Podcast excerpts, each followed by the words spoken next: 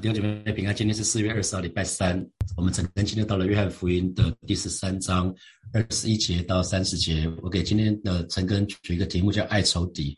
我们看到耶稣做的事情，给我们很大的提醒啊。那虽然犹大要卖主，虽然犹大要做了这些事情，可是耶稣还是这样对待他。好，我们来看二十一节，耶稣说的这话，心里忧愁，就明说：“我实实在在的告诉你们，你们中间有一个人要。”卖我了，那因为主耶稣知道万事，所以他就心里忧愁，而且他这一次是非常直白的，就告诉大家，他说：“你们中间有一个人要卖我了。”那二十二节，门徒彼此对看，猜不透所说的是谁。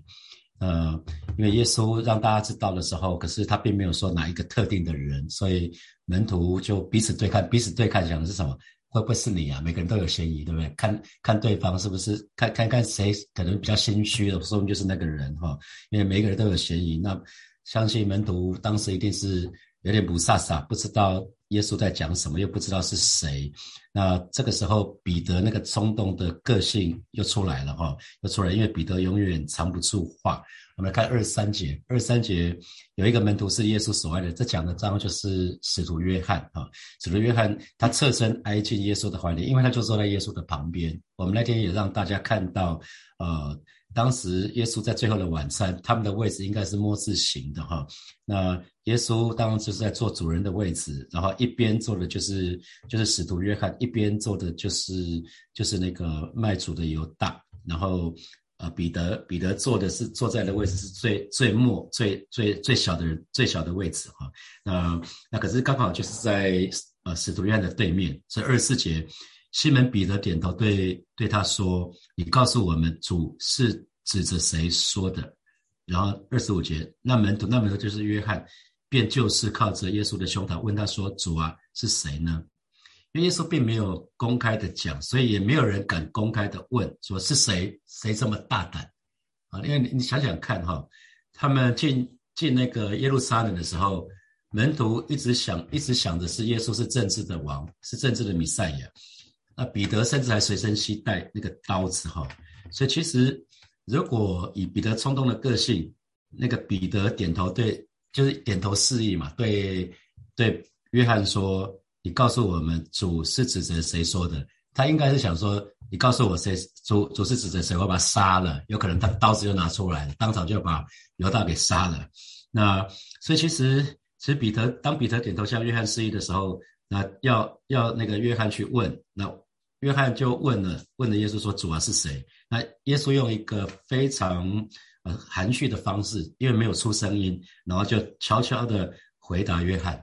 啊，因为如果如果那个所有人都知道了，应该大家都很不开心。然后，然后彼得可能那个冲动的个性一来，就把犹大就杀了哈。所以其实耶稣并不想让大家知道，耶稣只让最亲近的门徒，他最爱的门徒知道而已啊。那二十六节，耶稣就对约翰说了，他一定是非常安静的说，因为他就坐在旁边，他可能往右边要坐在他右手边，所以是就是跟他说。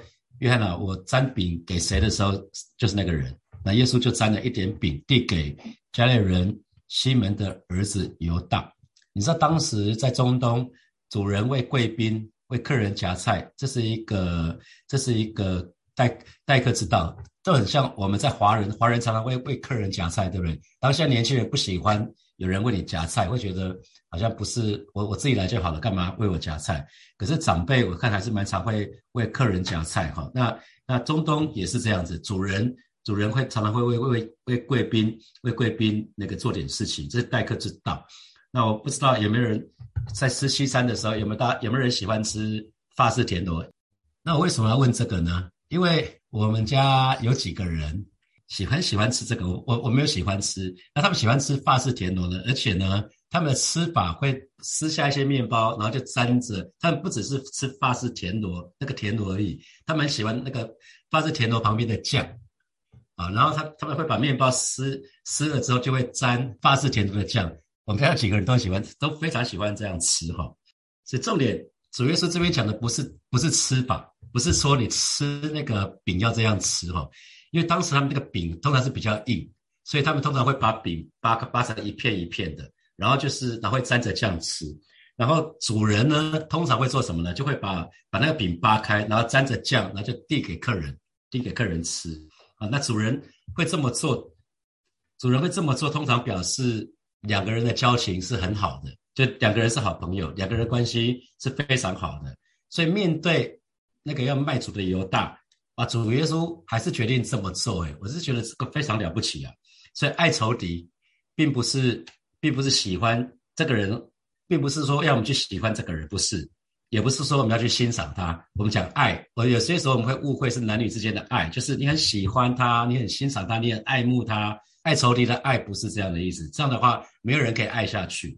爱仇敌的爱其实是讲的那个决定，那个爱其实是一个动词，是一个决定，决定我们要合一的对待，合一的对待仇敌。就像耶稣说的哈，我们要积炭火。要积炭火在在头仇敌的头上啊，要积炭火在敌人的头上。就敌即使即使仇敌对我不好，可是我呢还是要合一的对待对方。所以不是以牙还牙，以眼还眼啊，以牙还牙，以牙以以眼还眼，这个是旧约里面所说的。可是这个部分也不是记载在那个这个部分，其实是是讲到法律的层面，就是法官在判刑的时候，以牙还牙，以眼还眼。这是想说，你惩罚不能过当，你惩罚不能太严重。他如果他如果做了不好的事情，那他接受的惩罚就是这样子。那以牙还牙，以眼还眼，不是讲说那个我们可以自己动用私刑，不是这个，不是这个意思。或者是说，如果有一个机器可以让我们事先知道对方的动机，知道对方要对我们不利，那我们干脆先下手为强，那对方不就没有机会了吗？啊，那那耶稣不是这样子的话，我们看耶稣为我们做了一个榜样。那我们圣经里面没有写，约翰是不是告诉了彼得啊？那我相信是没有，我相信他是没有讲，不然以彼得冲动的个性，他当场他已经一定就呛瞎了哈。他可能没有没有把犹大杀掉，至少也会呛瞎。我说你如果你如果出卖耶稣，试试看啊，至少会这样子。那因为什么都没有做，约翰知道了，可是他他也没有讲，所以现场呢，当时一定是现场是一片的静默啊。然后约翰约翰听到。约翰看到耶稣做这件事，他应该也吓坏了啊！那可能当场他吓坏了，吓得什么话都说不出来。那我们就来看二十七节，犹大吃了以后，撒旦就入了他的心啊！耶稣便对他说：“你所做的，快做吧。”犹大接受了耶稣给他递给他这个饼，他也吃掉了，所以表示他接受了主耶稣的友情。那可是他原先的计划没有改变哦。接受了友情，可是他还是继续决定要把耶稣给卖了，用三十两银子就卖了。所以表示说，犹大，犹大他其实他里面的他里面的想要做的基基本上已已经已经是已经是心意已决了哈。所以犹大容许撒旦持续的在他心里面发酵，所以所以这在他里面掌权的其实是撒旦，而不是耶稣，不是神。他并没有让神在他心里面掌权，他让撒旦持续的在他心里面掌权，这个是非常非常可惜啊，非常非常可惜的事情。那我们看二十七节的后半段，他说：“耶稣便对他说：‘你所做的，快做吧。’那主耶稣对他说，这个意思是，既然你要出卖我，你就赶快去做。那为什么耶稣要催促犹大呢？是耶稣急着要上十字架吗？好，比如说我们在看科西玛尼园，耶稣的祷告好像又不是，因为耶稣那个时候其实是非常的非常的痛苦。”啊，那难道耶稣其实回天家吗？那其当然不是啊，因为我们知道耶稣讲了好多次神的时间、神的时候、那个时候、那个时候，所以，所以其实当然耶稣不是这个啊。那那或许有人就说，那要让是为了让犹大可以好好活着走出去，让这件事可以顺利进行哈。那那其实可能还还有一个可能，就是因为犹大在场的时候，耶稣没有办法那个畅所欲言哈。因为知道这个人要卖卖主了，那那你跟他讲什么彼此相爱啊，讲什么他听不懂，他要在那边虚与委蛇，大家也都尴尬。那那耶稣所剩的时间已经不多了哈，犹大在场的话，主耶稣可能有点觉得绑手绑脚，所以他希望犹大犹大赶快出去吧，然后他跟其他的十一个门徒就可以好好的谈话了啊。所以我们看到呃约翰福音的第十四章到十七章里面就讲到耶稣对其他的门徒，其他十一个门徒。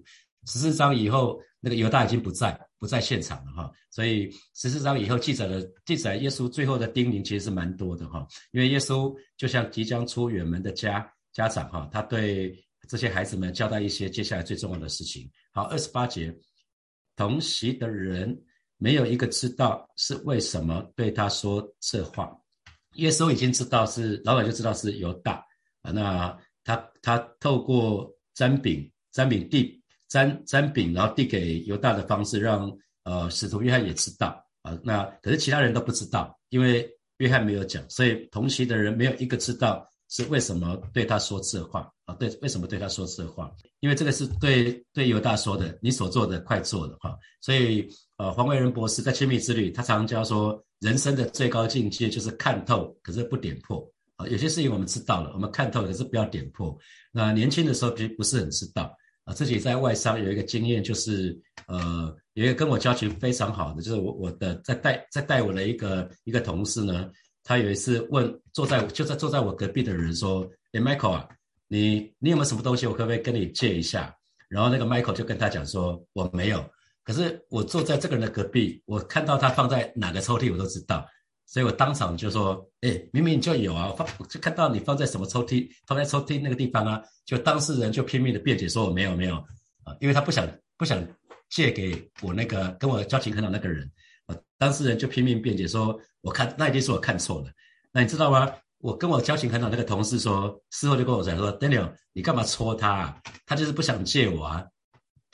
你戳他以后。”他以后就很难做人，他以后看到你，他就觉得，呃，好像他在你面前是赤身肉体这样子，我让他很难看。好，那很显然主耶稣比我有智慧多了哈，主耶稣当然比我有智慧，他没有当场就把犹大戳破了哈。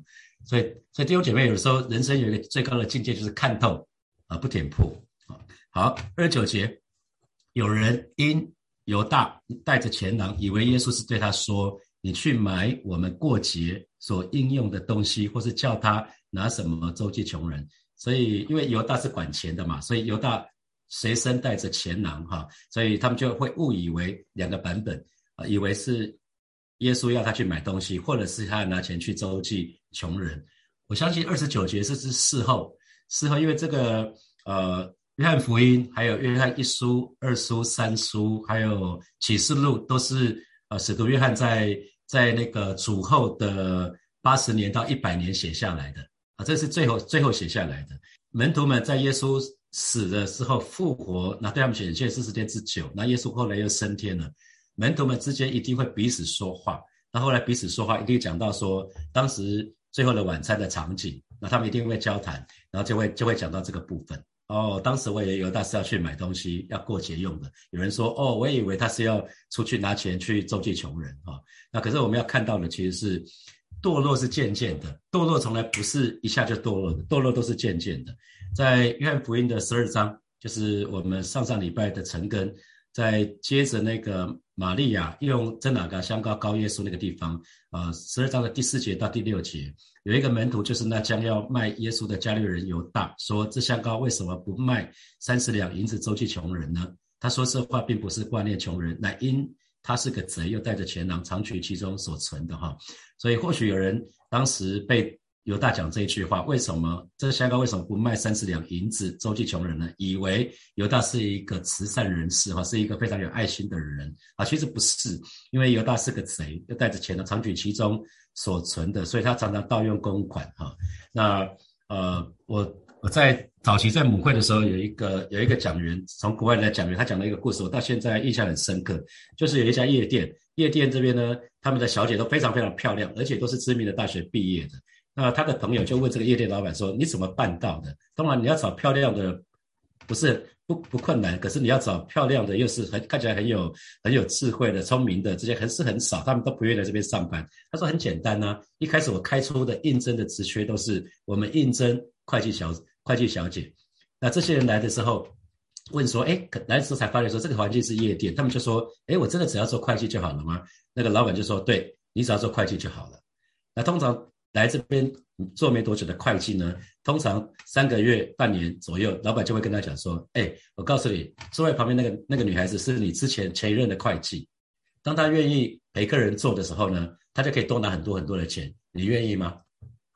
这个老板就三不五时就会跟这个这个小姐讲一下，这做当会计的这个小姐讲一下，然后接下来就是一个又一个的会计小姐，通通都沦陷了啊！常常讲，你只要你只要愿意多做一点，就可以再拿多少多少。所以我们看到犹大的堕落是渐渐的哈。犹大是贪婪的，可是呢，他贪婪的又管钱，哇，这个太太可怕了。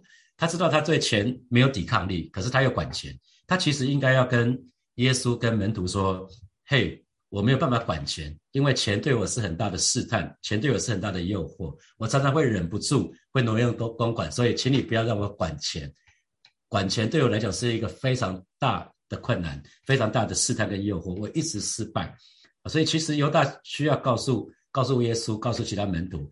所以也就是说。”每一个人都要为自己扛起责任呐，犹大需要为自己负责任，我们也要为自己做负责任。每一个人都需要为自己的决定，还有所做的每一件事情扛起责任。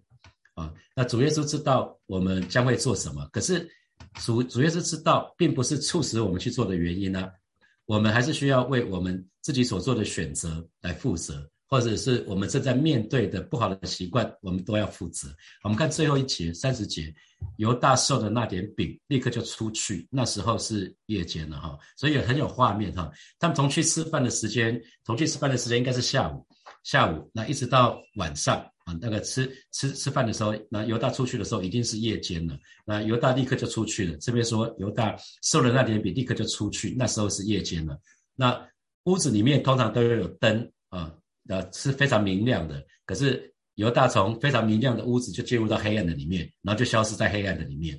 所以难怪耶稣说：“我是世上的光，跟从我的就不在黑暗中行。”所以犹大自己就走到黑暗的里面了，因为那时候是夜间了哈。最后的时刻，犹大还是选择不跟从，让让把自己放在黑暗的当中哈。所以我们看犹大的失败，也很有可能是我们的失败。所以我们很需要从犹大的身上有一些学习，就是我们看到犹大这个人呢，他看重生活。远远过胜过生命，因为犹大从一开始跟随耶稣的动机，就是为了得着好处，为了得着利益，所以从一开始犹大的动机就错了。可是他其实是有机会导正的，因为他跟随耶稣三年半啊。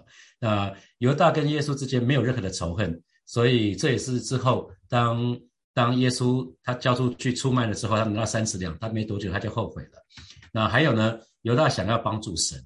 因为他自己先主观认定耶稣是弥赛亚，是政治上的王，是来解放以色列脱离罗马帝国的统治的，所以他一直认为说，那主耶稣光是教导，那怎么可能打败罗马帝国呢？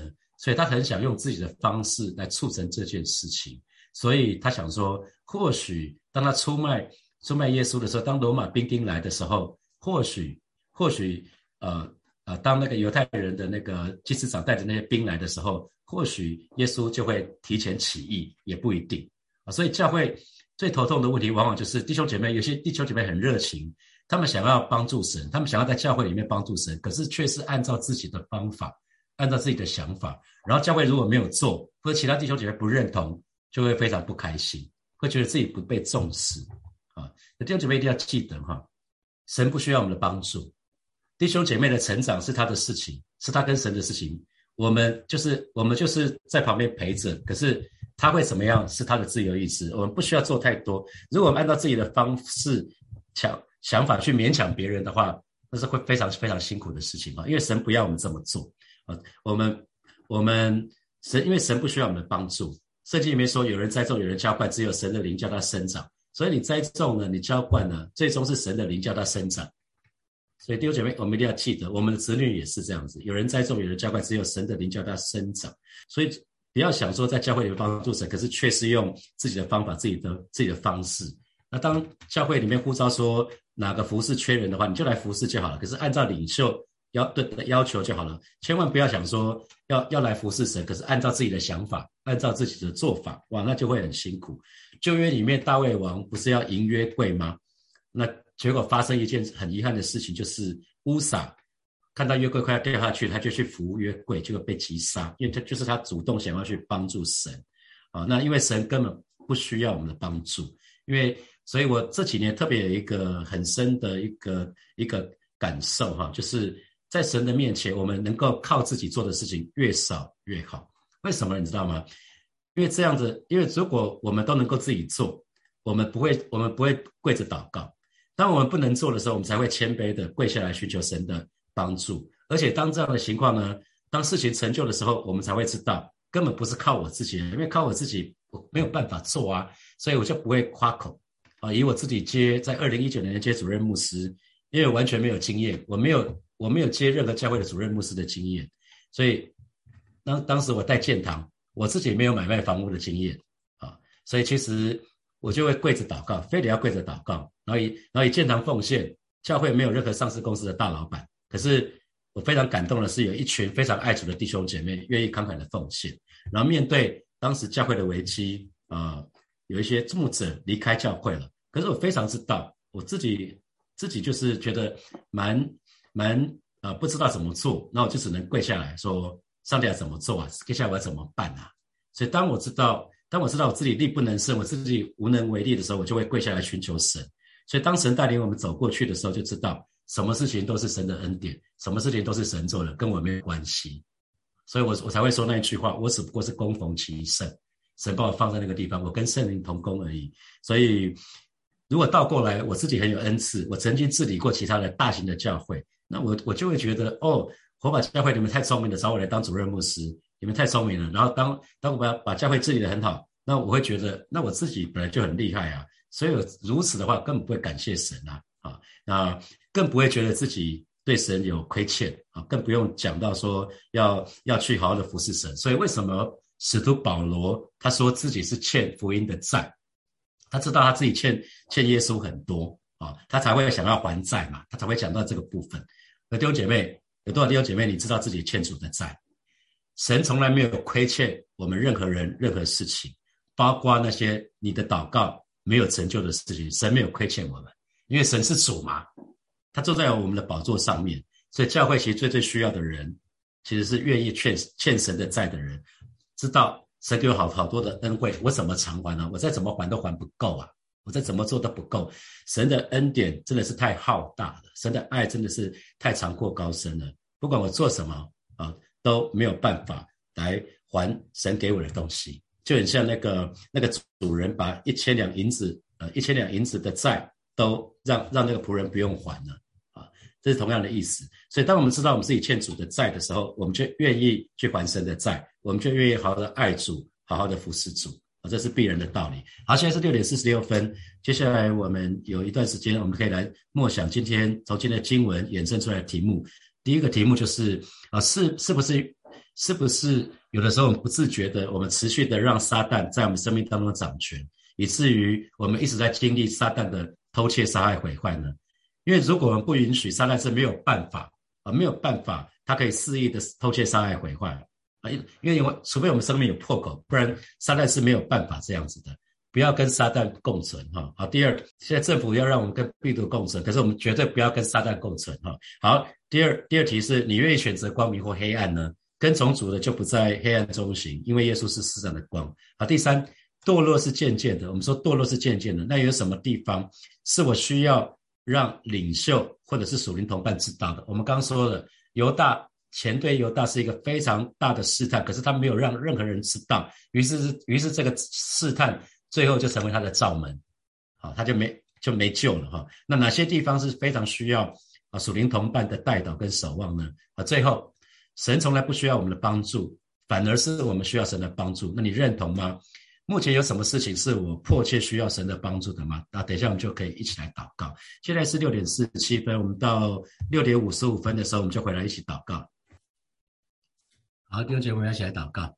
我们第一个祷告就是我们要立定心智，不容许撒旦持续的在我们生命当中掌权。我们要宣告我们是属于主耶稣的，我们有有圣灵在我们里面。我们我们就去开口来祷告，是吧？谢谢你今天早晨。带领每一个神的儿女，我们可以再一次来到你面前立定心智，奉主里面斥责杀的恶者，要从弟兄姐妹的身上要完全的离开；奉子里面斥责撒旦二者啊，在我们生命的当中无权无分无地位，是吧？我们立定心志，我们不容许撒旦二者持续在我们的生命当中掌权，而不容许撒旦持续的在我们里面用他的谎言来辖制我们，而不容许撒旦。二者持续在我们生命当中偷窃、杀害、毁坏的，我们宣告我们是主于主耶稣的。我们宣告我们有圣灵在我们的里面，以至于主我们可以做出正确的选择。当当圣灵在我们里面的时候，带领每一位神的儿女，我们都愿意被圣灵来掌管我们的生命。我们都愿意每一天被圣灵充满，以至于我们做的每一个选择，而是都是出于你啊，带领我们，带领我们啊，真的是愿意让主耶稣来掌王权、居首位，在我们生命当中的每一天。谢谢主，赞美你，哈利路亚。我们继续来祷告。我们说堕落是渐渐的，哈，好吧？这个时候就把自己的软弱带到神的面前，然后也祈求。我们也为也为自己祷告，求神赐给我们良师益友，让我们有一些地方可以分享。我们有一些人是安全的，让我们可以跟他们分享我们的软弱，然后我们可以彼此带祷。我们继续开口来祷告，主啊，谢谢你今天早晨啊，带领每一个神的儿女，他们愿意把他们自己的软弱带到你的面前，也也。为这弟兄姐妹来祷告，为每位弟兄姐妹来祷告。主，你赐给我们良师益友，让我们可以有一个地方，有一个安全的地方，一个心灵绿洲。我们可以跟弟兄姐妹分享我们彼此之间的软弱，我们可以彼此分享，更可以彼此带祷，我们更愿意彼此洗脚。哦，是的，主啊，谢谢你。我们愿意彼此督责，啊，求主亲自来保守恩待我们。哦，是的，主啊，什么时候软弱，什么时候你的能力就复庇我们。谢谢主，赞美你。我们要继续来祷告。我们上次来祷告，我们要学习爱仇敌，从饶恕开始，饶恕仇敌开始，而不是让自己无意中啊成为那个仇敌的样式。很多时候我们不自觉的，就是变成那个仇敌的样子。别人怎么对我们，因为我们很愤怒，我们不能饶恕，然后最后有苦毒，以至于我们跟变成跟仇敌是一模一样。哈。我们就向神来祷告，让我们可以学习爱仇敌。我们去开口来祷告啊，主啊，谢谢你今天早晨，主啊，我们再次来到你面前向你来祷告，主啊？谢谢你赐给我们宝贵的神的话语，让我们看见耶稣怎么爱仇敌这个榜样，主啊？你知道，你知道犹大马上就要就要出卖你了，你却还是愿意，愿还是伸伸出友谊的手啊，你愿意沾饼给犹大啊，是主啊，谢谢你，让我们可以学习你那个爱仇敌的样式啊，是主啊，谢谢你，求你亲自保守恩待每一位神的。儿女保守我们的心，胜过保守一切，因为一生的果效都是由心发出。谢谢主，赞美你。我们也做一个祷告：如果自己想想常常想要帮助神，什么事情都要照自己的办法的话，求神来挪去我们自己的骄傲。这是骄傲哈！我因为我们认为自己比别人更厉害，什么事情都要照自己的方式，别人跟你讲都不听的话，这个是骄傲。也记得，神从来不需要任何人的帮助。好，我们我们一起来祷告，主啊，谢谢你，今天早晨我们要来到你面前，向主来祷告，求你挪去挪去我们每一个人身上，特别是那个隐而未现的骄傲，我求你亲自保守恩待我们。如果我们当中有一些弟兄姐妹总是想要帮助神的，主啊，今天早晨啊赐下圣灵。你来光照我们，让我们知道神从来不需要任何的帮助，乃是我们需要你的帮助。你从来不需要任何人的帮助。哦，是的，主啊，谢谢你。哦，是的，主啊，谢谢你。哈利路亚，因为你是那个创造主，你是那位全知全能的神。哦，是的，主啊，谢谢你。哈利路亚。最后，我们做一个祷告，就是把此刻迫切迫切需要神的帮助的事情，我们就带到神的面前，向神来祷告。我们就去开口来祷告，是吧，谢谢你为此刻。啊，弟兄姐妹，迫切需要帮助的事情带到你的面前啊！特别为我们当中肢体有软弱的，当中我们患罹患疾病的这些弟兄姐妹来祷告，让他们经历，让他们经历你的名，叫做耶和华拉法啊！是说，为他们来祷告啊！是说，因为你是最大的医生，你是全能医治者啊！是说，谢谢你，也把我们当中啊，这个是需要当中有缺乏的，有缺乏的弟兄姐妹啊，是为他们来祷告，让他们经历，让在祷告的当中经历主你的供应，你的名叫做耶华以勒，你供应。我们一切的需要远远超过我们所求所想，特别为我们当中常常觉得沮丧、常常低沉的、常常会现在担心、恐惧、害怕的这些弟兄姐妹来祷告，让我们经历，让我们经历主你的名叫耶和华尼西啊，是的主啊，谢谢你，我们就来到你面前向来仰望，为我们中间常常有睡眠障碍的这弟兄姐妹来祷告。啊，是的主啊，让我们经历你的名叫做耶和华沙龙，你就是我们的平安。啊，你我们都是你所爱的、所宝贝的神的儿女，是的，所以我们可以安然居住。啊，让我们每一天都可以靠着主，可以安然入睡，都有一觉到天亮这样的恩惠。谢谢主，谢谢主，与每一位神的儿女同在，而是为今天每一位神的儿女向主祷告，向主仰望，而是主让我们在工作，让我们在职场，让我们在任何的地方都有主耶稣的恩典，都有主耶稣的恩惠，都有你的同在。谢谢主，奉耶稣基督的名祷告，阿门，阿门。那我最后有一个 PPT 播给大家看。这就是那个最后的晚餐那个摆桌的方式哈，所以主耶稣坐坐在主人的位置，约翰坐在他的旁边，然后彼得坐在最末的位置，就是通常就是地位比较低的人哈。那可是耶稣跟他们讲仆人领导，所以彼得是门徒之首，所以就被安排在这个位置。耶稣就跟门徒说：“我实在告诉你们，中间有一个人要卖我了。”彼得，彼得就说：“你告诉你，彼得就偷偷，因为他跟约翰坐得很近哈，所以他应该是静悄悄的，比较小声对他说。那因为其实十二个人在这边，总共有十三个人，这是十二加一，耶稣加十二个门，所以总共有十三个人，所以彼彼此之间一定有对谈。所以彼得就私底下对约翰说：‘约翰啊，你问一下，问一下老师，问一下拉比，主到底是指着谁说的？我要让他好看哦。’然后约翰就对主耶稣，因为他们两个靠得很近，所以。”约翰问耶稣：“其他人是不会知道的，主啊是谁呢？”那主耶稣就悄悄跟他讲说：“我待会我沾饼给谁就是谁。”那犹大就坐在耶稣的旁边，那耶稣就剥了饼，然后就就就给他吃。这大概就是另外一个另外一个角度。所以耶稣拿那个饼，因为饼是硬的，不好吃，所以当时他们人吃饼就是把饼扒开，变成一片一片的，那沾酱，沾酱会把那个饼变得比较软，就比较好吃。跟我们沾法式甜头真的是一样的意思啊！所以用饼啊，要用米沾酱，然后那个主人会这样子，你直接送到贵客的口中，这是表达尊崇，表达尊崇。这两个人交情非常好 m a c h 才会这样做的，一般的交情是不会的，这是表达尊崇的方式。所以耶稣是这样对待犹大。所以最后分享一段经文：人被试探，不可说我是被神试探，因为神不能被恶试探，但也不试探人，所以个人被试探来被是被自己的私欲。牵引诱惑的哈，所以每一个人最终要为自己的决定负责。私欲既怀了胎，就生出罪来；罪既长生，就生出死来。啊，这这是最后一页了。好，我们就停在这边喽。祝福大家，拜拜。